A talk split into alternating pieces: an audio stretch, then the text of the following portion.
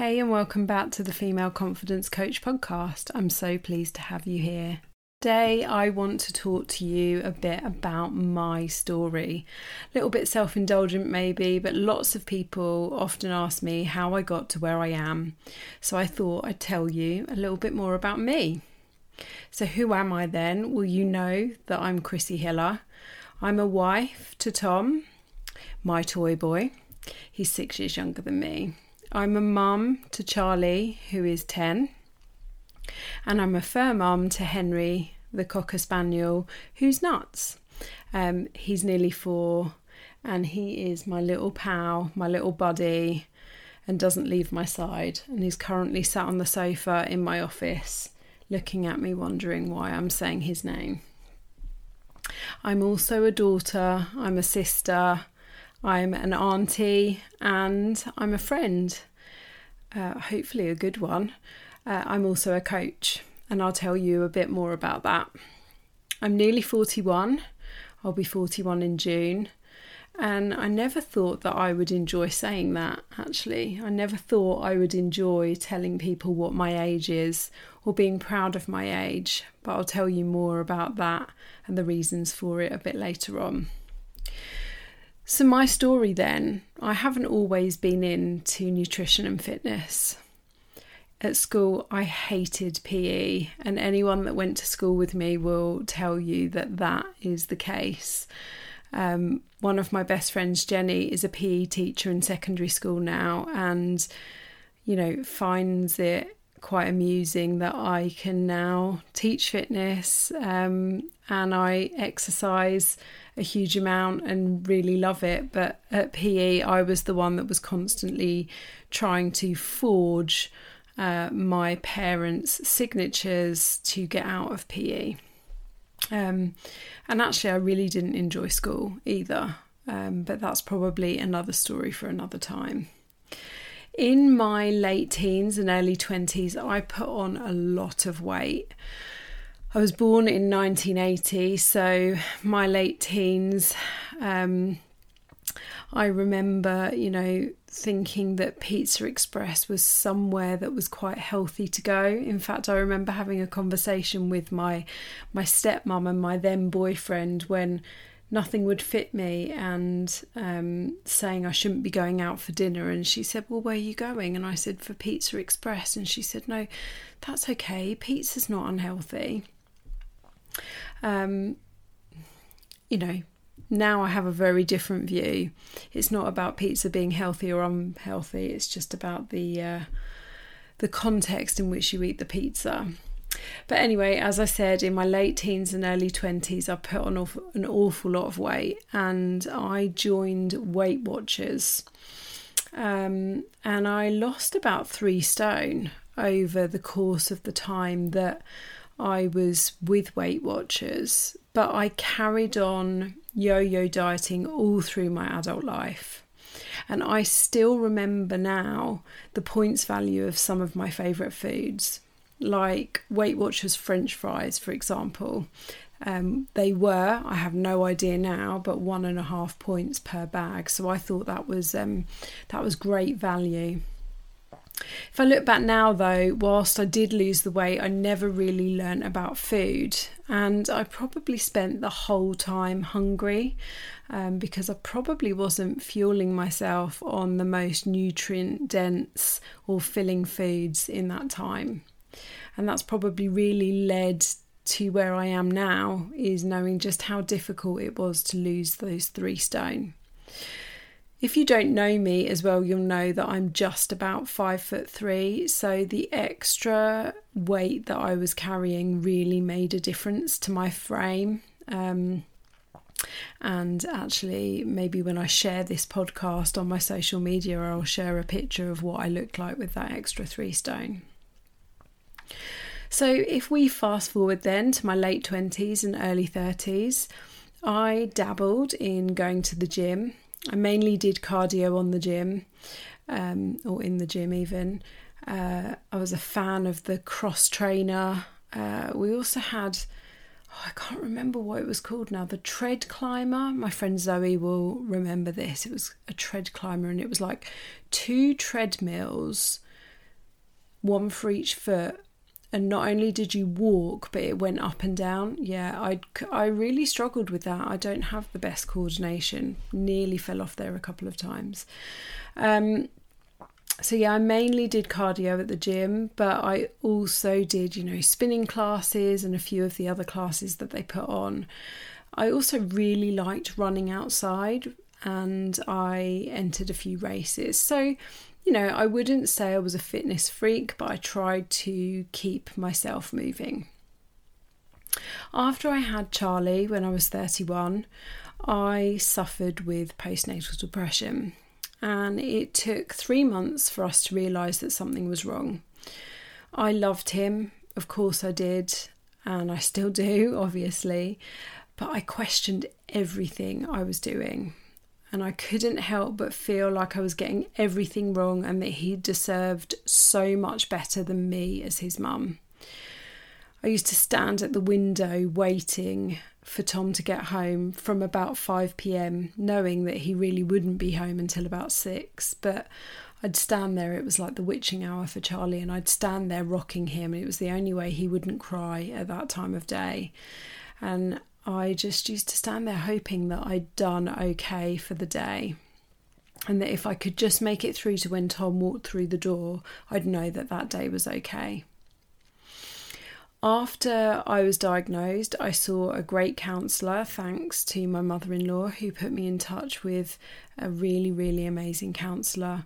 And I was also prescribed medication, which I took with some horrific side effects for the first three weeks. Um, and eventually I did start to feel better and I felt more like me again, or so I thought. Um, we moved from Harpenden to Hemel Hempstead, and after a while, I decided that I wanted to join a running club. I'd continued to run to try and help me get rid of some of the baby weight, and I heard about a running club in Hemel called Gade Valley Harriers. Anyone that's local to Hertfordshire and who's done a marathon, you might have heard of the GVH marathon training runs, which are famous because they are so amazing. Um, and I made some great friends at the running club, and I started running a few times a week. And soon enough, one of my friends that I met at the club, Leslie, suggested that I sign up for the London Marathon. Not convinced that I'd get through on ballot, I did sign up um, and I signed up to um, run for a charity through my work. And I got a, uh, got a place, and with Leslie's help, her husband Jerry's help, um, big shout out to Jerry because he used to take me on my long training runs on a Sunday. Um, and the amazing people at the club, and also my friend Lucy's encouragement. Lucy has run, I think, at least six marathons, um, but I undertook the training to run it.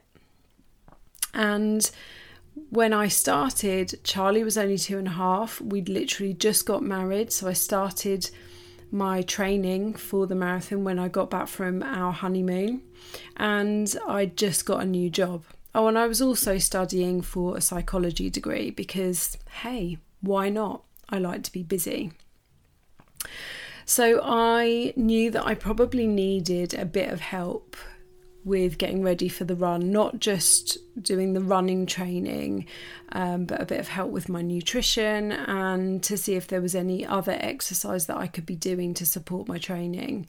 And I also asked for some help from an online trainer, Rob Blackburn, who I knew from my hometown.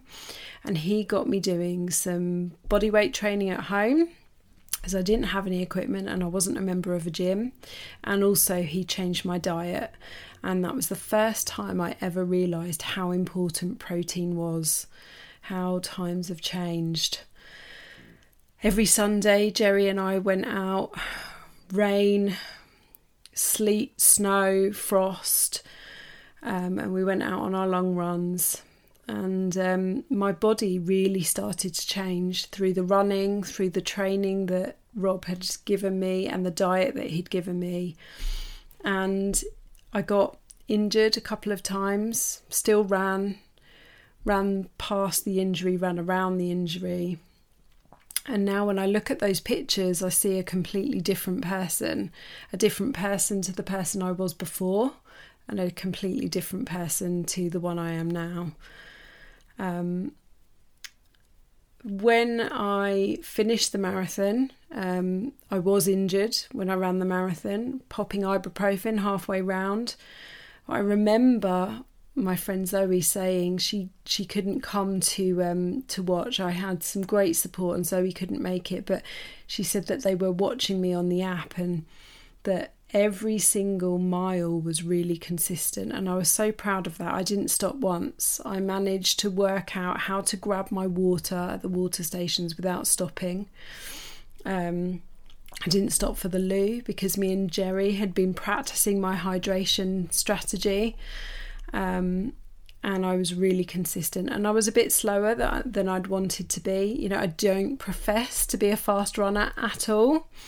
Um, but I am steady and I can run for a long time. And I finished in four hours, 45 minutes, I think it was. And I'd been hoping for four and a half. But as I said, I was injured, so I had to slow down in, our, in order to finish. And after the marathon, I knew that I wouldn't be able to keep up the running to such an extent. I'd picked up this injury, but it took so much of my time. And although I loved it, I just knew that I wouldn't be able to do it, um, you know, three or four times a week. With a two and a half year old, as I say, we'd just got married, I had a new job, I needed to find something else. So I found a gym near my new job in Watford called NRG. And it was a no frills gym. I think it cost me something like nine ninety nine a month. There were no windows. It was all painted really dark and it was full of bodybuilders, just these huge, huge men. And I started going, and eventually I hired a personal trainer, Nadine. And I immediately fell in love with weightlifting. I absolutely fell head over heels in love with it. And from then on, in 2014, I was in the gym three to four times a week at 6 a.m. Um, it also served to help me get a parking space at work. Uh, any of my fellow uh, corporate job colleagues will know what I mean because we could never get parking spaces at work. So I was in the gym three three to four times a week at 6 a.m. I'd get showered in the office and be ready to start work by 8 8:30. I loved it. I became obsessed with fitness podcasts and I loved watching my body change and seeing what it could do. Fast forward a few years, I was still training hard and I'd also started a nutrition course for my own education just to understand a little bit more about how nutrition could um, support me in my life, in my training. And as part of that course, I went to a conference near Stansted Airport. And at that conference, I heard a talk from a mum trainer called Nats Butler. And I was so inspired listening to her, hearing how she'd gone from working in a corporate job to training other mums and helping them um, with their nutrition and fitness. And I still have the notebook that I took on that day, and I still have Nat's name written on the front page of that notebook um, in pink writing. But it really occurred to me that year that something wasn't quite right. Um, I kept getting ill sinusitis, I kept getting gastritis, I was exhausted, more emotional than normal. And as the year went on, I struggled more. Um, as I said, I was more, I'm quite an emotional person, but I was even more emotional than I was normally. And I started finding myself making excuses to see people and to socialise. And I also stopped looking in the mirror. And it got to June, and you know, there were times when I really struggled to leave the house. And I remember early in June, I had to go to a work conference, and Um, it took me an hour to work up the courage to open the front door. I kept putting my hand on the door handle and going to open it to get into my car and just not being able to, and then ending up walking away from the door and going sitting on the sofa or sitting on my bed and just really not being able to leave the house. And I texted my boss and told him that I was really struggling and you know he said you know don't come if you don't want to but I knew I had to I just knew that I really didn't want to sit in a room full of lots of other people. Um, and a couple of things happened on that conference actually. We heard some really um, some really interesting talks, some about mental health. Um, and I really wasn't in a great place listening to some of those stories. Um, but I stayed because I didn't want to be seen to be leaving the room. Um, and after that conference, I went and spoke to one of the senior managers at my job, and I told her how was how I was feeling, and she immediately sent me home and told me to call the doctors. And I went to the doctors that day, and they signed me off for a couple of weeks. It turned out that I needed eight weeks in total off of work. Um, and I was diagnosed with having anxiety and depression I was given medication again and I was put on a waiting list for both CBT and counselling. But I made a deal with myself because, as much as I felt like I just wanted to spend that whole time in bed, I made a deal that I would get up at the same time as Tom's alarm every day, no laying in bed, no laying on the sofa in my pyjamas until it was time to pick Charlie up from school. And I couldn't concentrate on TV anyway, so that wasn't a problem. But it would have been really easy for me to just lay in bed and wallow, but I didn't. I got up at the same time as the boys, I showered. No, actually, I didn't shower because most of the time I was exercising. So I got up, I put my gym clothes on, I'd walk the dog, and I went to the gym most days. I focused on eating really great, nutritious food. And I signed up for a personal training and uh, nutrition course, so an extended nutrition course to the one I'd already done. And I started spending my time off studying and looking after myself. And I got into the habit of journaling. And eventually I felt ready to go back to work. And although it just started with a couple of hours here and there, I eventually went back full time. But this time, I was completely different. I no longer put the needs of my job and other people before myself. And I realised that to be at my best for me, for my family, and for my job, I needed to put me first. And then I hired a coach and I knew exactly who to hire Nats Butler, the person I'd seen a couple of years before presenting at the BTN conference. So, why did I hire a coach then? Well, whilst I knew I didn't have a huge amount of weight to lose, I was a comfortable size 12. I really knew that I wasn't fueling my body in the right way. And although my nutrition knowledge was sound, I needed the accountability of someone else to help me. And I also needed someone that understood what it was like to be a working mum. someone who could help me to continue to prioritize myself because although I'd made that commitment to do that when I went back to work, it's so easy to put yourself to the bottom of the pile and let other things come first. And I knew I never wanted to go back to feeling the way that I'd been feeling. And that's why I hired Nats. That's why I started working with her. And in the end, we worked together for 15 months. And in that time, I completely changed my outlook on life. I started looking forward to turning 40 in the June. I learned loads of tools and techniques on how to make sure that I was prioritizing myself and then in turn being able to fully look after my family, to do my job really well, to be a great daughter, sister, and friend. And I decided actually about six months into working with Nats that I wanted to help other mums like me who wanted to learn how to best look after themselves and their families. I wanted to use my experience as well as my knowledge and my passion to change women's lives. And that's when I created the Unstoppable Mum Method. And I started coaching women who wanted more more from their life, more from their health, and wanted more for their families.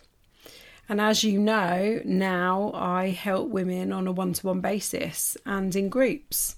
And I help them to have unstoppable nutrition that works for them and keeps them fueled and satisfied, unstoppable fitness, so that they can move in a way that is really suitable and enjoyable for them and their lifestyle, and unstoppable mindsets and really understand that they can have the life that they want and how to have it.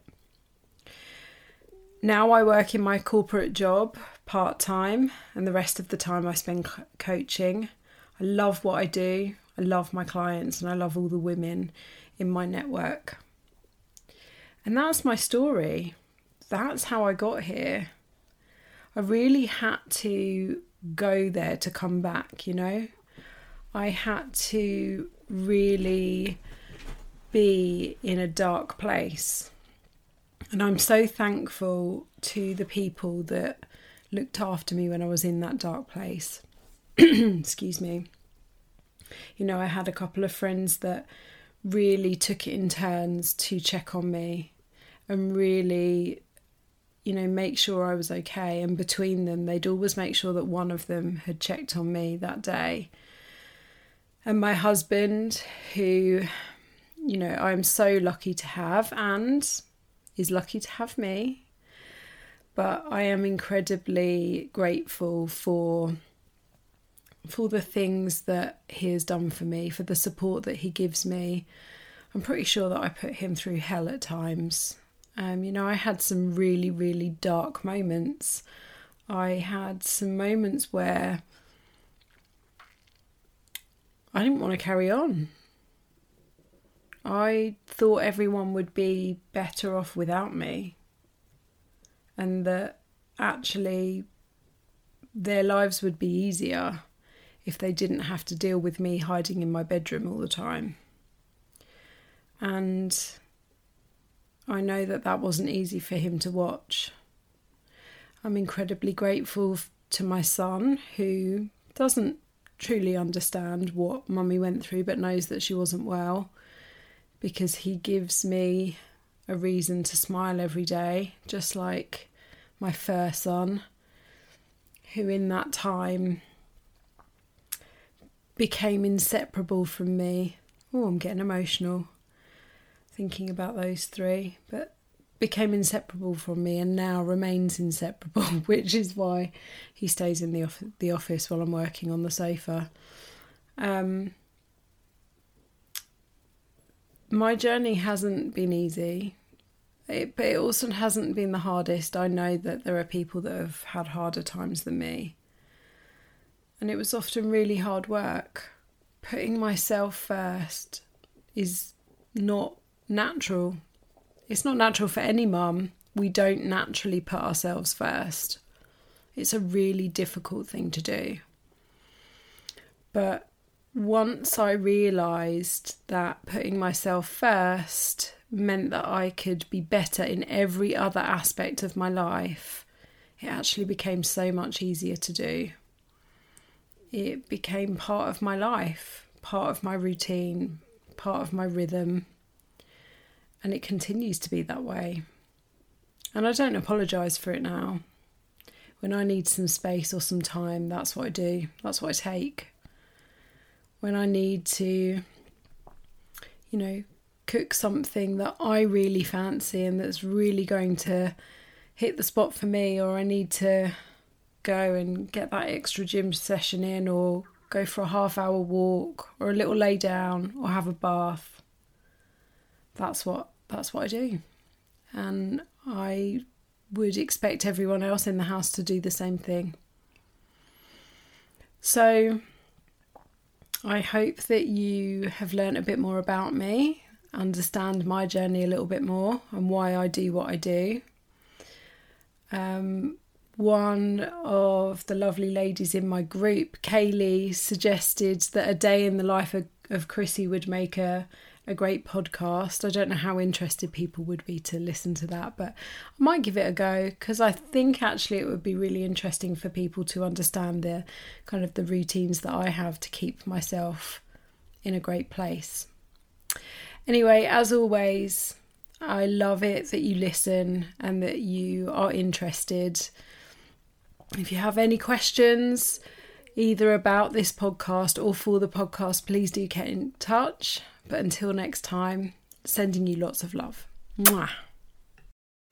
Thank you for listening to this week's episode. If you enjoyed it, please share it and tag me on Instagram at the Mum Boss Method. And don't forget to subscribe, rate, and review the podcast. Have an awesome week.